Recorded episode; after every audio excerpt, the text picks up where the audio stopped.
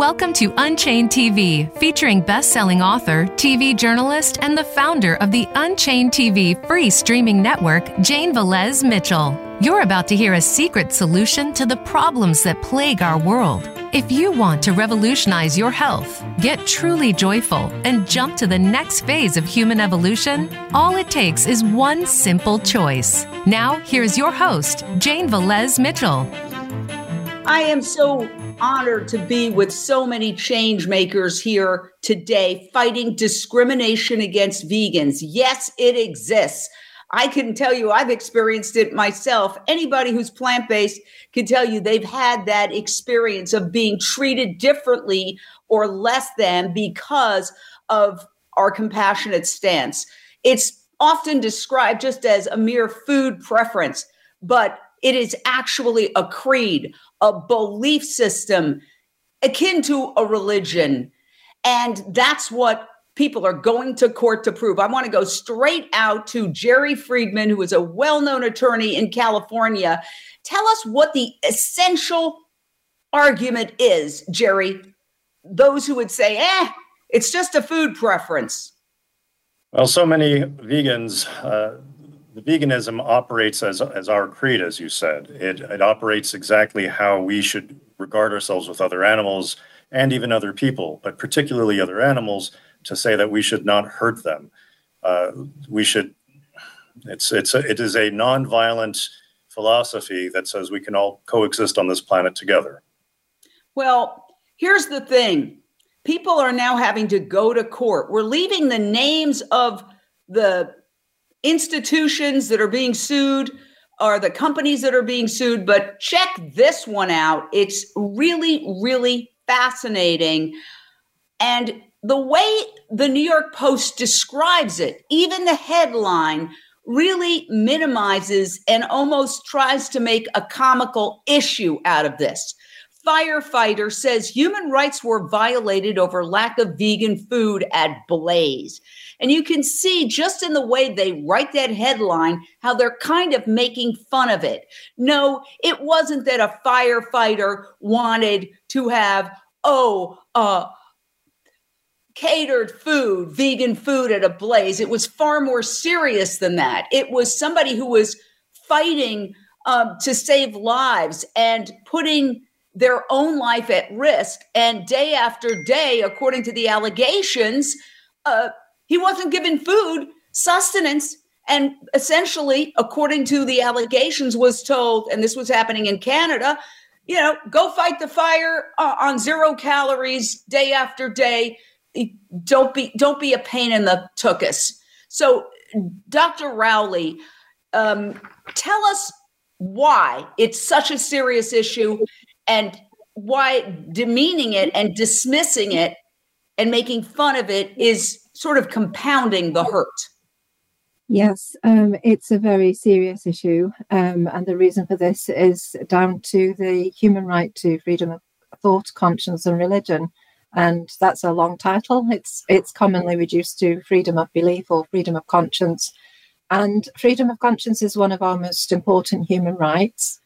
Um, and the Human Rights Committee have, have already stated that the right to freedom of conscience is far reaching and profound. It includes uh, new beliefs, emerging beliefs, um, and certainly it includes beliefs with a dietary element. So given the fact that it's one of our most important human rights and states have got a duty to make sure we have access to, to our rights, then anybody who works for a state body shouldn't be denied um, food that aligns with their ethical uh, convictions. So we have with us today from France a woman who wanted to go to culinary school and wanted to become a chef. And we're leaving the school out of it but she says she was discriminated against because she just didn't want to participate in killing animals while she was being trained to be a chef. Correct me if I'm wrong, Astrid. Um, we're so delighted to have Astrid Prevost, a plaintiff alleging discrimination here from France. Tell us your story. What happened? Thank you very much, Jane. Well, first of all, it's not exactly a chef school, uh, it's to become a dietitian. Uh, but in this program, for the, the official French degree, there is a cooking class.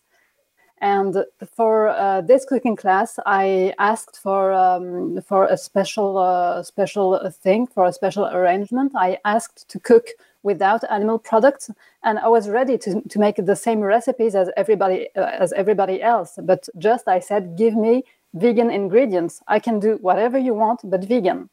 And first thing, it was accepted, and then I was denied cooking vegan recipes. So that's why I brought my case to court, especially because it put me in a huge amount of stress because I'm also a former bulimic, and actually, um, becoming vegan really helped me in my journey to overcome bulimia. So, this was absolutely terrible, actually.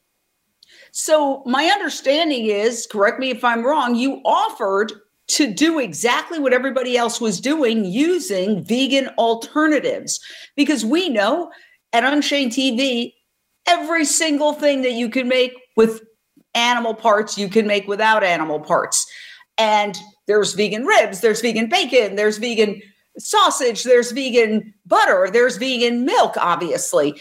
So you had offered to them, Astrid, um, solutions, workarounds, so that you could still participate. And despite that, they said no. Yes, exactly. They refused me the right to cook with vegan ingredients. They just said that this was not possible because it was not in the um, in the paper organizing the exam. But you know, papers can change. So that's why I decided to go to court anyway and to bring this case um, confronting the educational system. Where is the case at this point? Where does it stand? For now, it's uh, still pending. Um, it takes a long time. My uh, my attorney told me that it could take up to twelve to fourteen months, and I brought the case in front of the justice in early August. So I think it's going to take some time still. And what's been the emotional toll for you?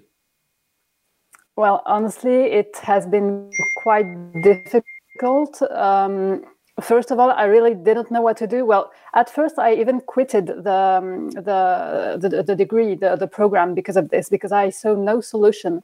Finally, I decided to go back and tackle this degree because it's so important for my career. If I want to work uh, in collective catering, for example, and change things really from the inside, but the first year it was tremendously stressing me out. So I went back for some time into bulimia. And then last year i just couldn't study this uh, this topic because it was so stressing to see just the names of animal mm-hmm. ingredients and knowing that it would be so difficult for me on the day of the exam. I just know i just knew that i didn't i wouldn't cook with animal products but i didn't know what to do. So yeah that's what happened. So tell me the moment where you decided hey i'm going to court. Like what was that as I said, every vegan has experienced discrimination, but there's varying amounts. Yours is a very specific case. What was that moment? What happened when you said, enough, this is morally wrong? I'm going to stop apologizing for being on the right side of history and I'm going to sue. Well, honestly, it's it was right before the exam because I got the refusal note just right before the exam, like some only some days before it, and it was really, really upsetting. I didn't know what to do, and I was afraid, you know, to put myself in a bad light and to, you know, like make some waves and everything. But at one point, I thought, okay, this is why I did. I wanted to to take this degree. I wanted to take this exam. This is why I'm here. It's to make things progress. It's to make vegans' rights progress, animals' rights progress. So I thought to myself, okay, maybe it's going to take me one year more to get this degree, but I want to go to court. I think you're a hero. Uh, I think you are creating change. And the irony of all of this is that the way to improve your health, and she wants to be a dietitian, is to go plant based. Uh, the National Institutes of Health says 70 a huge percentage, the overwhelming majority of the public is lact- has lactose malabsorption. That means they're allergic to dairy products, which is obviously an essential uh, ingredient if you're eating meat and dairy. um, processed meat, which is how most people consume a large percentage of meat, is officially cancer causing. They don't talk about this, but to be a good dietitian would be to show people that there's an alternative to eating animals. And yet they're blocking you from even becoming a dietitian if you don't um, agree to use body parts of animals and their excretions in your class. And, you know, people are commenting the amount of discrimination, even how you need to cook, it's disgusting and unconstitutional. So you're in France. It's a slightly different situation than the United States in terms of laws. Do you think you're going to win, Astrid? I think there's a good chance I can win. Uh, we reviewed uh, what my lawyer uh, brought to the to the justice system, and actually, I think he worked really well. Well, first of all, I gave him all the um, all the elements, and then he brought it in a very nice way, in a l- perfect legal way. And also, the only argument on the other side is saying that it is not written in this paper organizing the exams that it could be adapted but that's not i mean that's not that's not even a thing so yeah i think i think we can win and also my lawyer found some procedural uh, mistake they made so i really hope so I hope you're going for damages. So um, we've got some callers. Um, Michelle in Los Angeles, your question or thought for our panel fighting discrimination against vegans. I think this is incredibly horrible, these stories from Canada and from France. I, I just wonder, I, I know I've been experiencing discrimination a lot my for the decades I've been vegan. Um, what are your organizations doing? What are the steps are that you're taking to help all of these different claims? Well, that's a good question. Your case is a specific case, but in general, is there a general campaign? And I'm going to go to Tamara Bedic, who is um, esteemed attorney in this field. Is there an overall campaign to improve rights in general, or do you have to wait for a court case to establish case law, Tamara? You have to wait for uh, for case law now. Um, there have been some decisions here in the U.S., including Jerry's, um, and subsequent decisions. And it looks like in the US, the battle is going to be about whether ethical veganism is a religion or and whether it has all of the elements of a religion. And to some extent, this is even a spurious argument because there have been, including a Supreme Court case, where atheists who held on to a creed, in this case, two atheists who did not want to go to the Vietnam War in a combat capacity. They requested they requested the military to uh, give them some sort of um, to, to, to assist them. They they weren't against particularly being in the military, but they just didn't want to be in combat operations. So they wanted to be um, assisted. And the case went up to the Supreme Court, and the Supreme Court said, yes, even though these two men are atheists, they have this very strong belief in pacifism, and pacifism is their creed. So, since that's the case, it seems to me, and Jerry could jump in if, if he disagrees, it seems to me that there is sufficient underlying uh, precedence to accept ethical veganism as a creed that would be protected in our entire country. Unfortunately, that case has not yet been heard, and that decision has not come down yet. Well, there's so much to unpack there, but first I want to go to a caller. Uh, Nilofar in Dallas, Texas. Your question or thought for our panel fighting discrimination against vegans? Uh, I have a general question.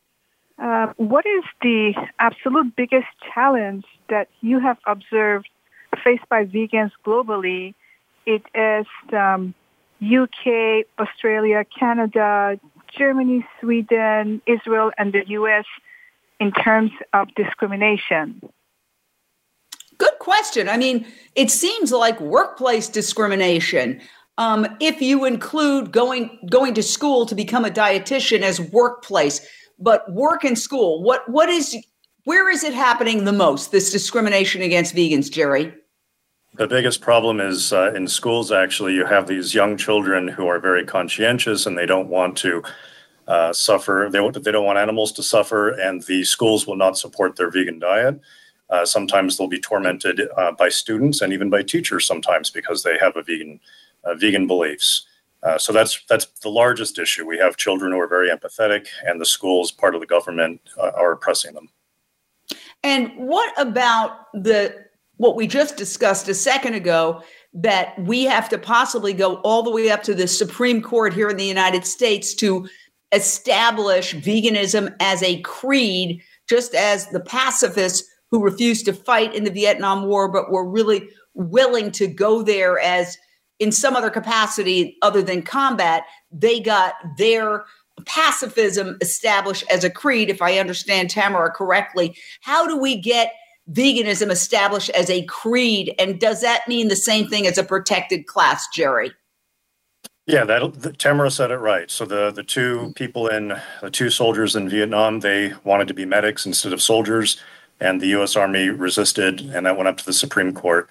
Uh, and then the Supreme Court said that uh, essentially their their atheism does not disqualify them from religious protection. And so we would need a, a case similar to that.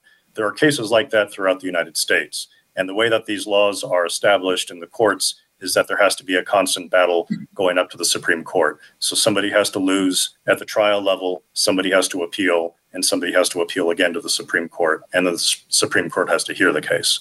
So until that case comes about, keep having these skirmishes in the lower courts. And hopefully someday the Supreme Court will recognize we're not in a theocracy. There is not one definition of a religion, but that creed, the creed of veganism is worth protecting as a protected class. Wow. So this is so interesting to me. And probably the gentleman who is going to write the news story for Unchained TV about this interview. And that is Jordi Casamitjana, ethical vegan. And when I was interviewing him on this very podcast, um, he was talking about how he successfully sued to make veganism a protected class in the United Kingdom. And he wrote a book about it called Ethical Vegan, which I have right here. And uh, I was so impressed with his story. Uh, he's now a writer for Unchained TV, and we're very honored and proud to have him. Um, he sued and said, You have to respect my veganism.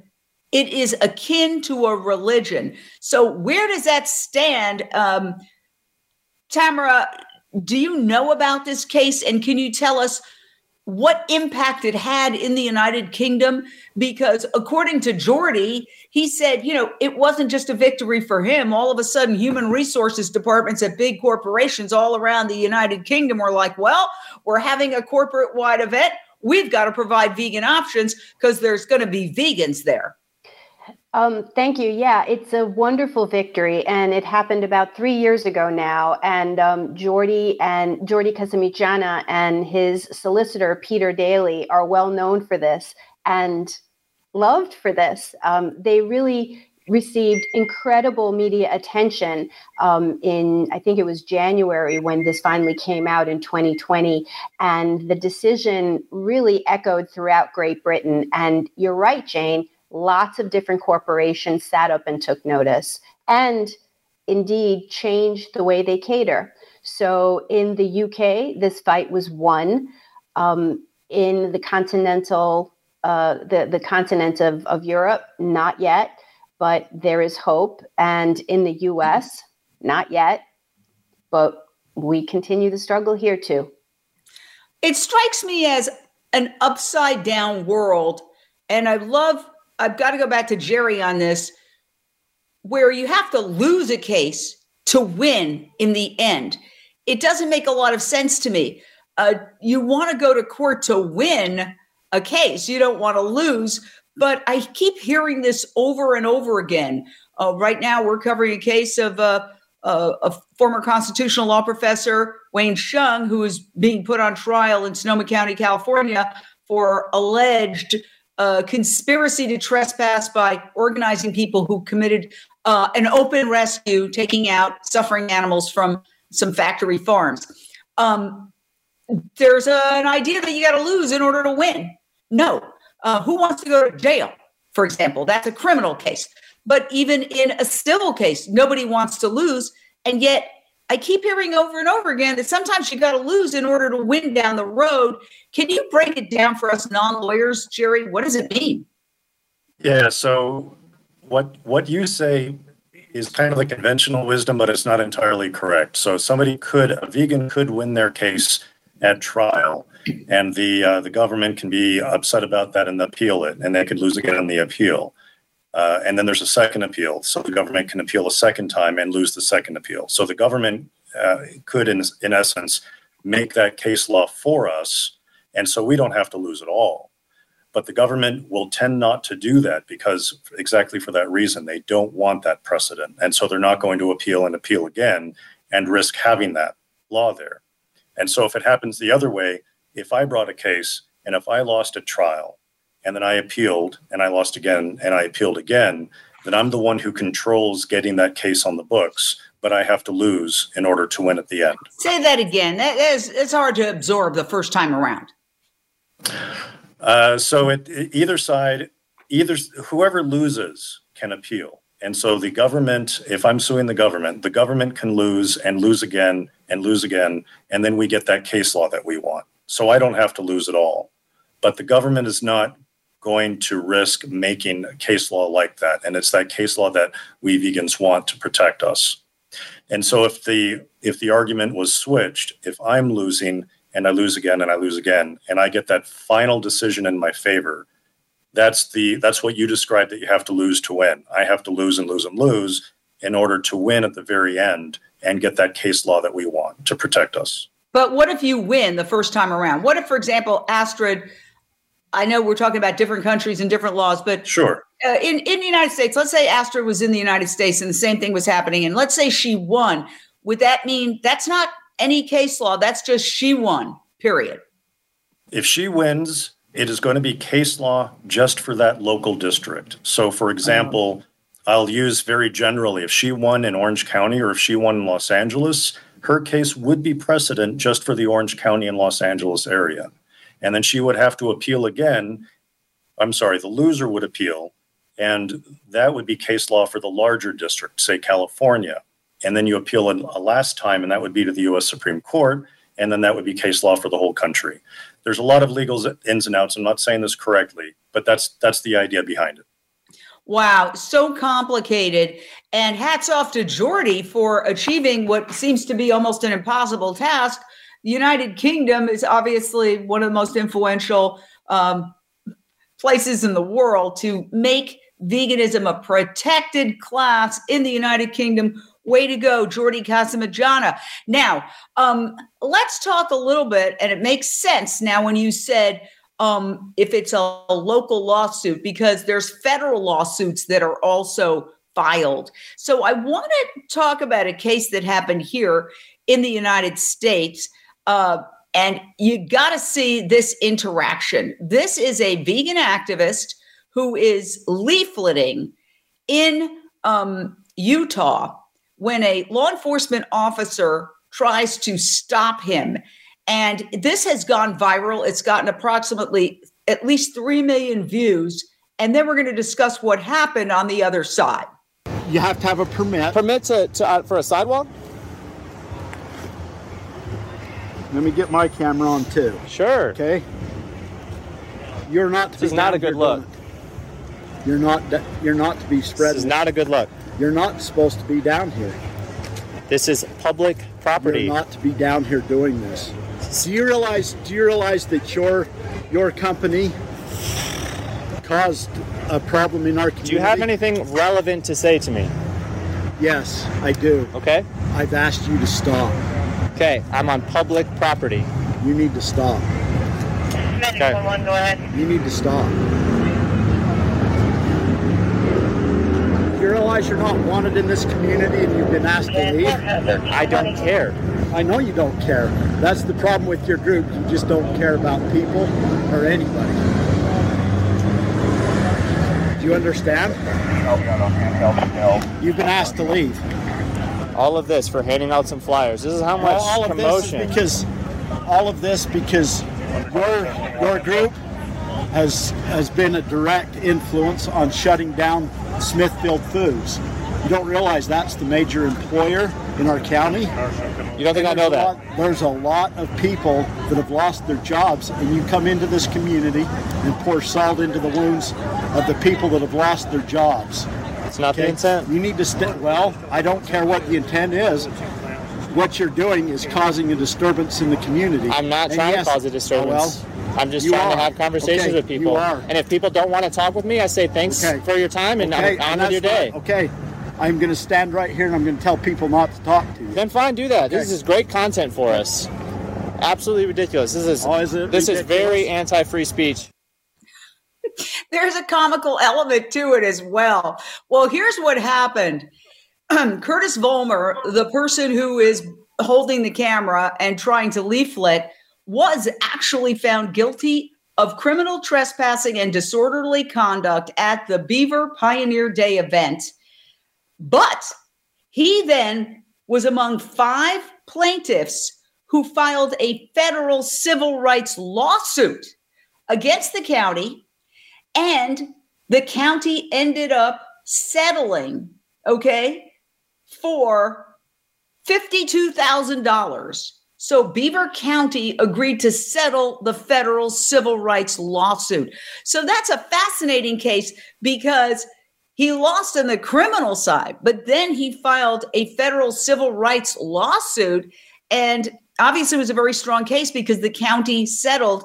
And we understand that that video has also been shown to other law enforcement communities and agencies like, don't do this. So um, I find it really, really interesting how you have federal uh, criminal cases and uh, civil lawsuits. And you, Jerry, explained why he did the federal civil lawsuit. And I got to go back to you on that because it was what you were saying. You don't want just a victory in a local community in a small town in uh, the middle of, you know, America. Yeah, that what that officer did was that was crazy outrageous. I sue police all the time. That is among the most egregious conduct I've ever seen. Um, so what happened here is that he apparently lost the criminal lawsuit by losing the criminal uh, lawsuit. Had that conviction, uh, but that was probably done because that was the local community. The local community uh, ramrodded this guy. And this happened so many times in the South, in the civil rights South, where you would get uh, Black people and Black sympathizers uh, who get criminally prosecuted in these local communities because they were all racist. The same thing happened here. And so after he lost that case, then he went to what we would say is the adult in the room. They went to the federal courts and said this was outrageous. This is what happened. And then, as you correctly said, the county settled the case. They didn't have a claim. Uh, I've heard about this case before. I did not see the video. If I saw that video, I would be filing a lawsuit the next day. Outrageous. We've got another caller, Annie in Sherman Oaks. Your question or thought for our panel on how to end discrimination against vegans. All right. Thank you so much, everyone. You're all heroes. Love you all. Keep on fighting. So I want to know what can we do as all of your forces united? And is there a possibility to say this is more than just ethical living? This is environmental, planetary problem too, because we know the connection of animal agriculture to, and our stance is about protecting the animals, of course, and the environment and the humans. What do you think? Well, I think it's an excellent question, and I want to back that up by showing this recent New York Times article, which should have been headlines on every major news network, but was completely ignored, which is one of the reasons we started Unchained TV, the world's only free nonprofit vegan streaming network. And we urge you to download our streaming network um, to be part of the solution. But here it says, researchers examined the diets of 55,500 people and found that vegans are responsible for 75% less in greenhouse gases than meat eaters.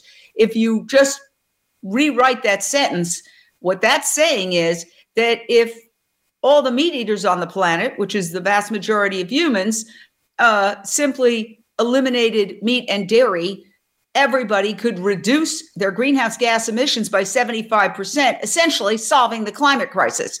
So, not only is this discrimination against vegans just unfair, it is self sabotage for the entire human race because obviously we are in the very, very first stages of a climate crisis that is just going to become absolutely unimaginable. Is there any way, um, Dr. Rowley, that that issue can be raised in court? That that, that there are many valid reasons for uh, veganism, not just a personal preference like I prefer pink lipstick, but that this is really a crucial issue that that affects everybody. Absolutely. Um, um, in the UK, we have a protected philosophical belief in the urgent need to cut carbon emissions. So, so certainly people can bring their beliefs to democracy uh, and have them assessed in a court. But I, I want to say something that I think is very important. Uh, the United Nations Committee on the Rights of the Child have recently published a General Comment 26, which is authoritative guidance for states. And what this guidance is about is a children's rights approach to the environment with an emphasis on climate change. And basically, what this, this guidance does is give children the right to their voice, and adults and states have got to listen.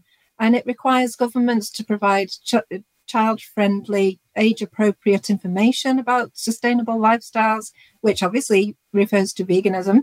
Um, and, you know, to teach children about the environment with a particular focus on uh, the environment and climate, the climate emergency, and listen to children's views and actually act upon uh, what they want. So this is this is another important thing that we can, you know, get get going in every society. Unbelievable that we are providing essentially a solution to so many of the world's problems. And instead of being embraced, uh, we're discriminated against. And I think we've all experienced it. I can't say that I've experienced workplace discrimination, um, but I could say on a cultural level, on a social level, I've certainly experienced discrimination. One of the most um, obvious and just almost hilarious examples is when many years ago I went to a party and the hosts were upset that they had to provide vegan food uh, they felt to the one vegan there. And I walked in and they had just a, a stinking plate of old broccoli and they almost threw it at me. And I, I actually had to laugh because, you know, laugh or cry. I just couldn't believe that was their reaction. And then I turned around and I saw all these dead animals on the plate, on the plates, on just just a spread of carcasses. And I thought, oh my gosh, we've got our work cut out for us. So we're going to take a short break here on Voice America Radio, but we're going to stay live on all of our Unchained TV platforms. And I'm going to take this opportunity as we go to break to tell you about them.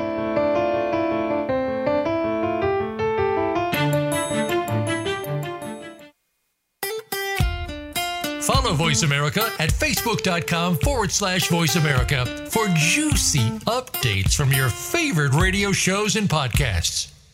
Get Unchained. Tune in every Wednesday for Unchained TV on the Voice America Variety Channel. Featuring nationally recognized best selling author, TV journalist, and the founder of the Unchained TV free streaming network, Jane Velez Mitchell. This program takes you inside a trending lifestyle that's the next wave of human evolution. It all starts on your plate.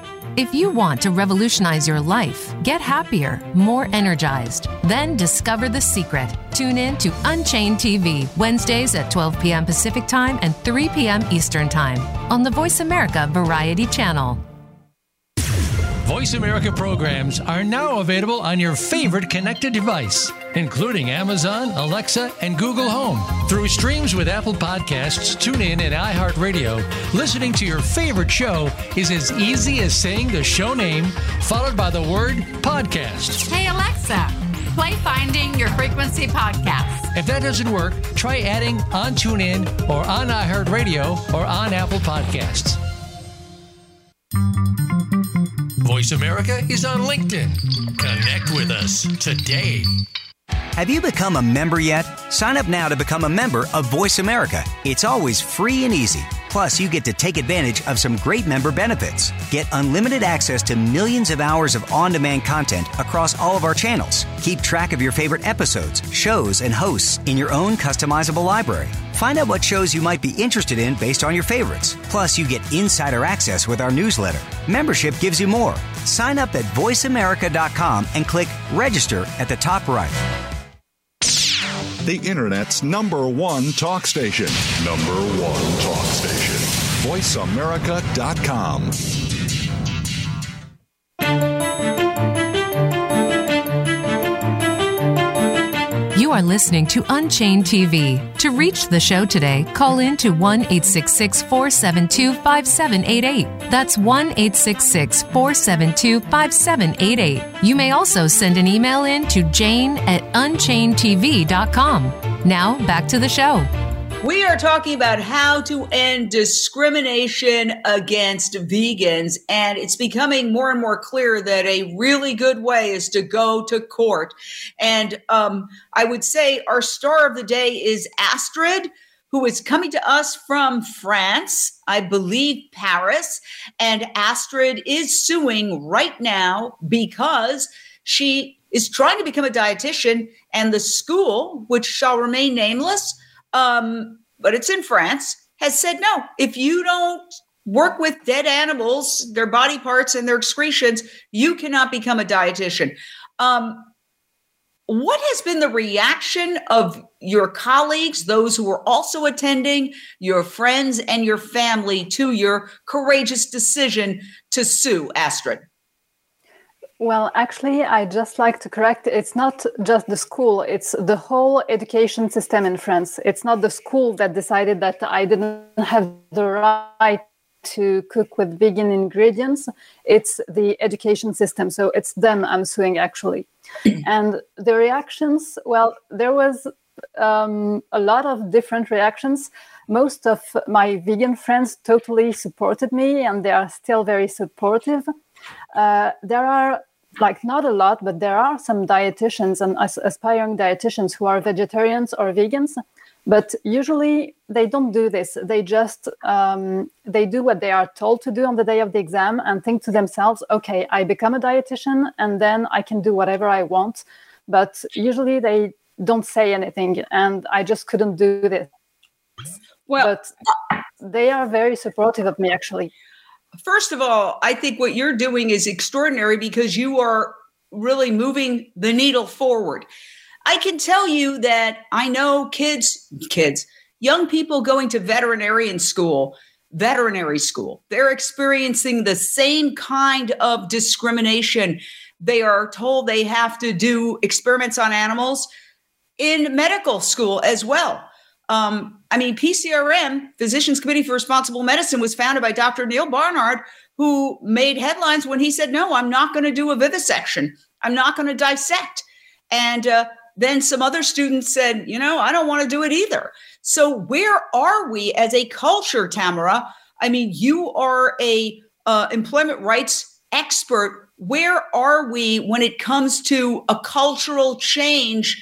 Uh, where all these institutions realize this is barbaric and it's medieval.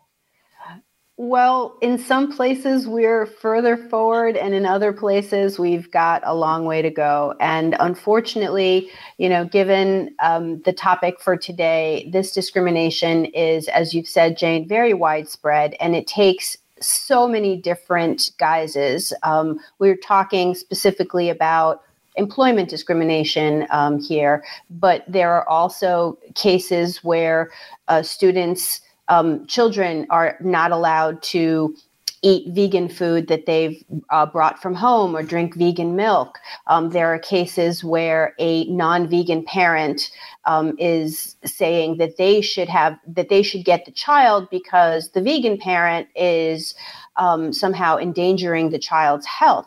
There, there are all whether it's in family law or um, in an academic setting, and and as you've seen as well and showed uh, with Curtis in the First Amendment setting, there's a lot of discrimination, and it it can take many forms, um, and um, it's something that a tremendous amount of of uh, people are, are fighting against.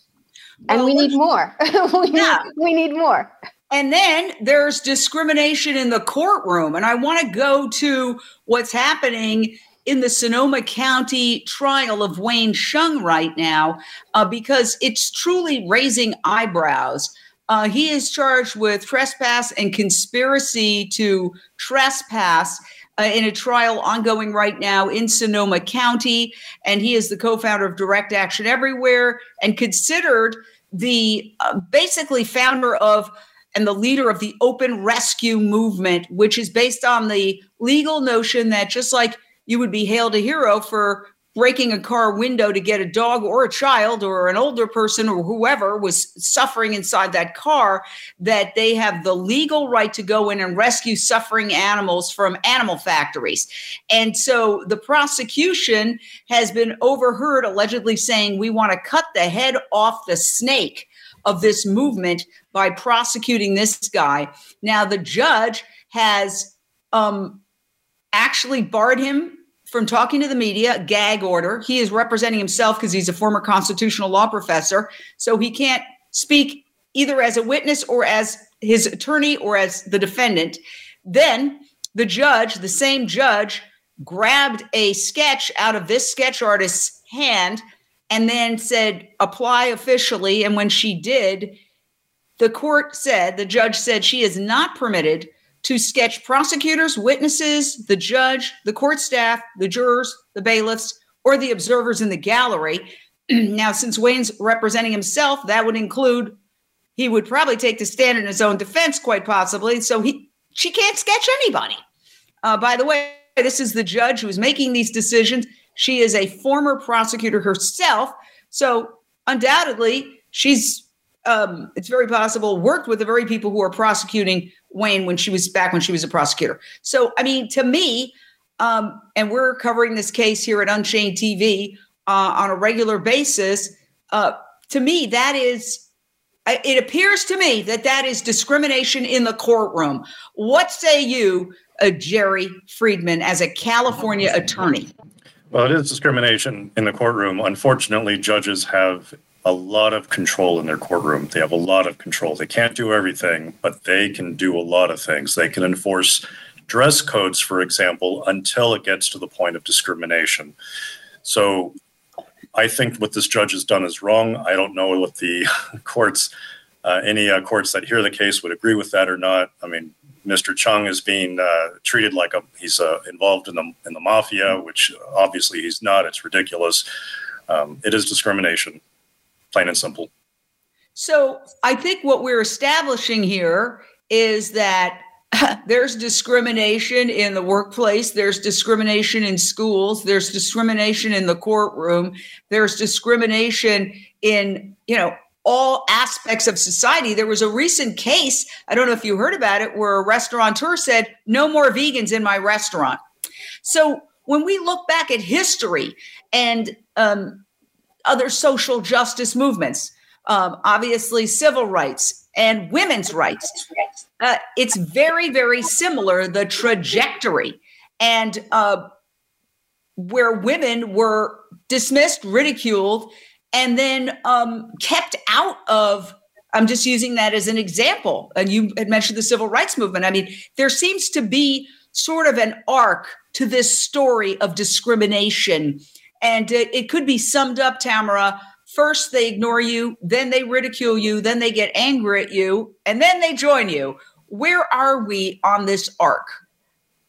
They're ridiculing and fighting back. I mean, I, I, wanted to mention when you went down the litany of all the different places where there's discrimination, there's also discrimination against vegans in hospitals where uh, vegans are not getting hospital, you know, in, in a hospital are not getting vegan food. And there's um, an infamous case, I would say, that's going now through the European uh, Court of Human Rights, um, where a young activist was imprisoned for over 11 months and did not get vegan food while in detention.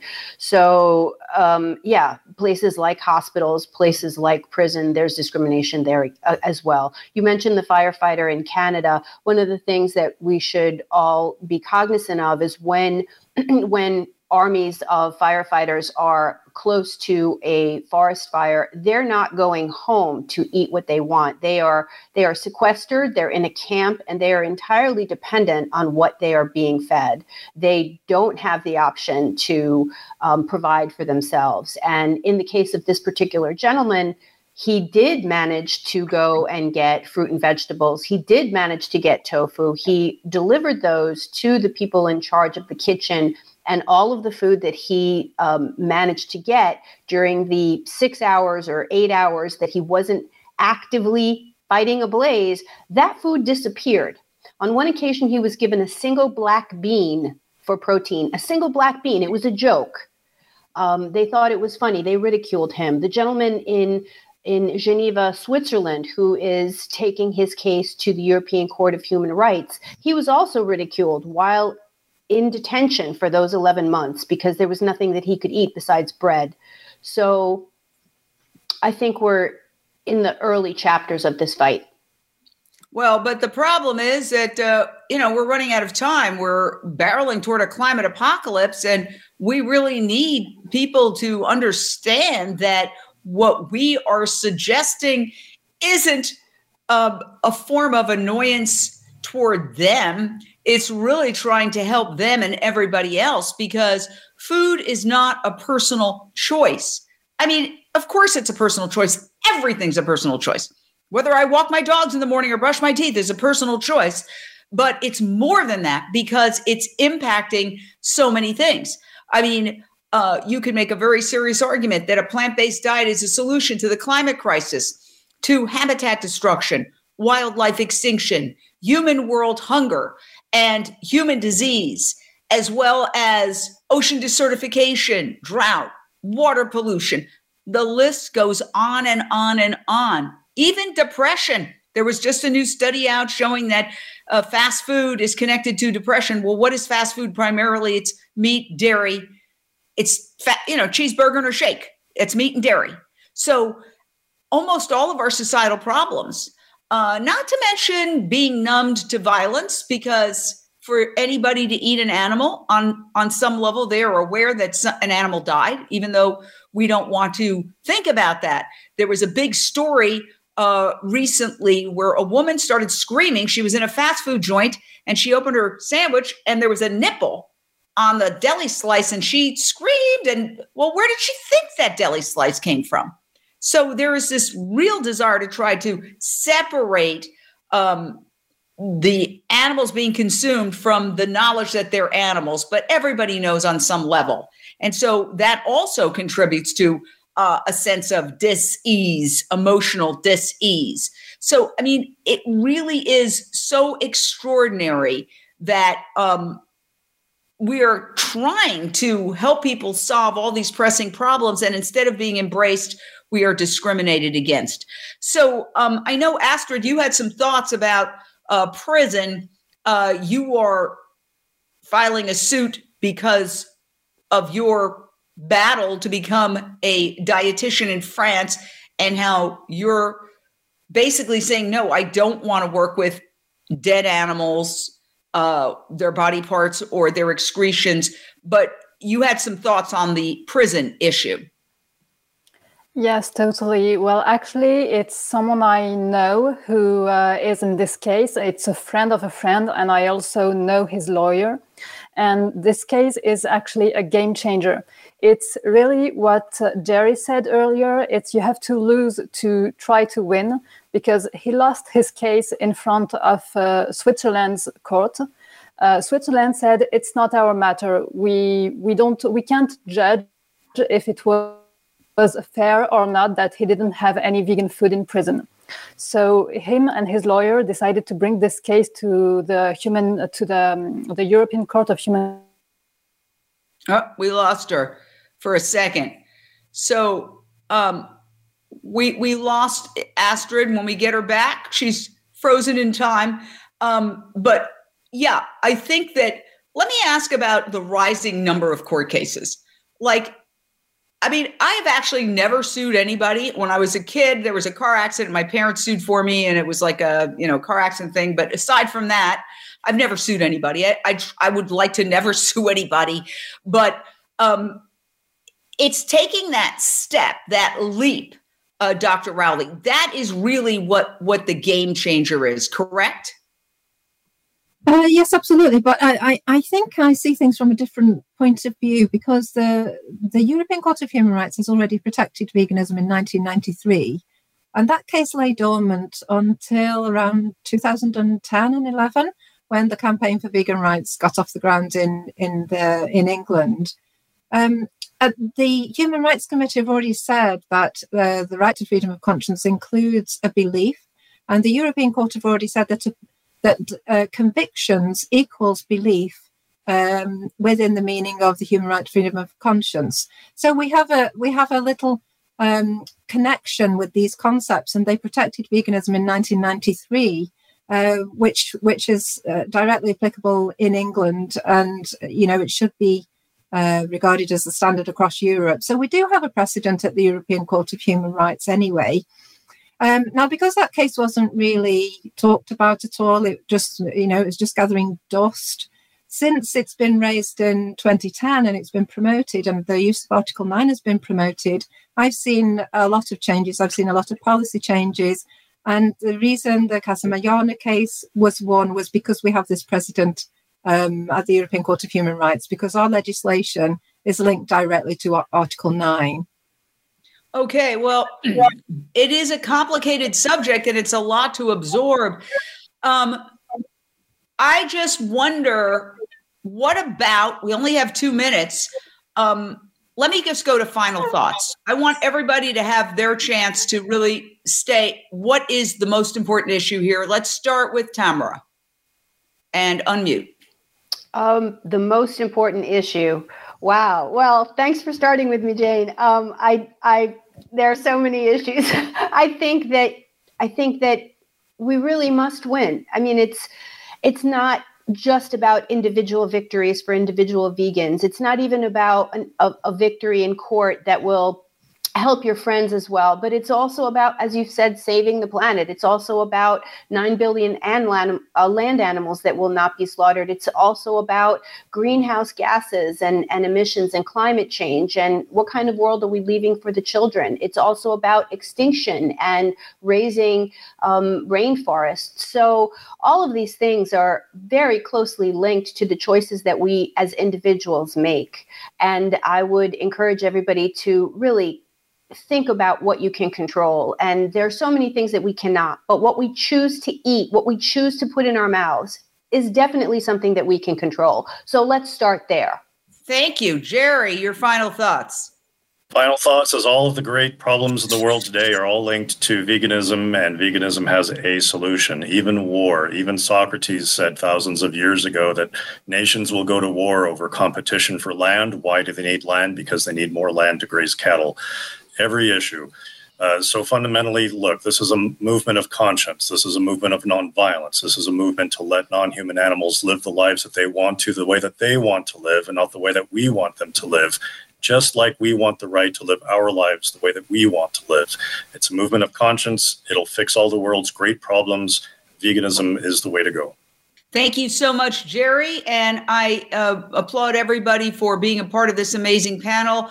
We are going to end the Voice America radio broadcast because we're out of time, but we're going to stay on to get the final thoughts from Jeanette. Thank you. Uh, first of all, thank you, Voice America. Thank you for tuning in to Unchained TV We hope you'll join Jane Velez Mitchell for the next edition of her program next Monday at 3 p.m. Eastern Time and 12 p.m. Pacific Time on the Voice America Variety Channel. Meanwhile, have a peaceful week.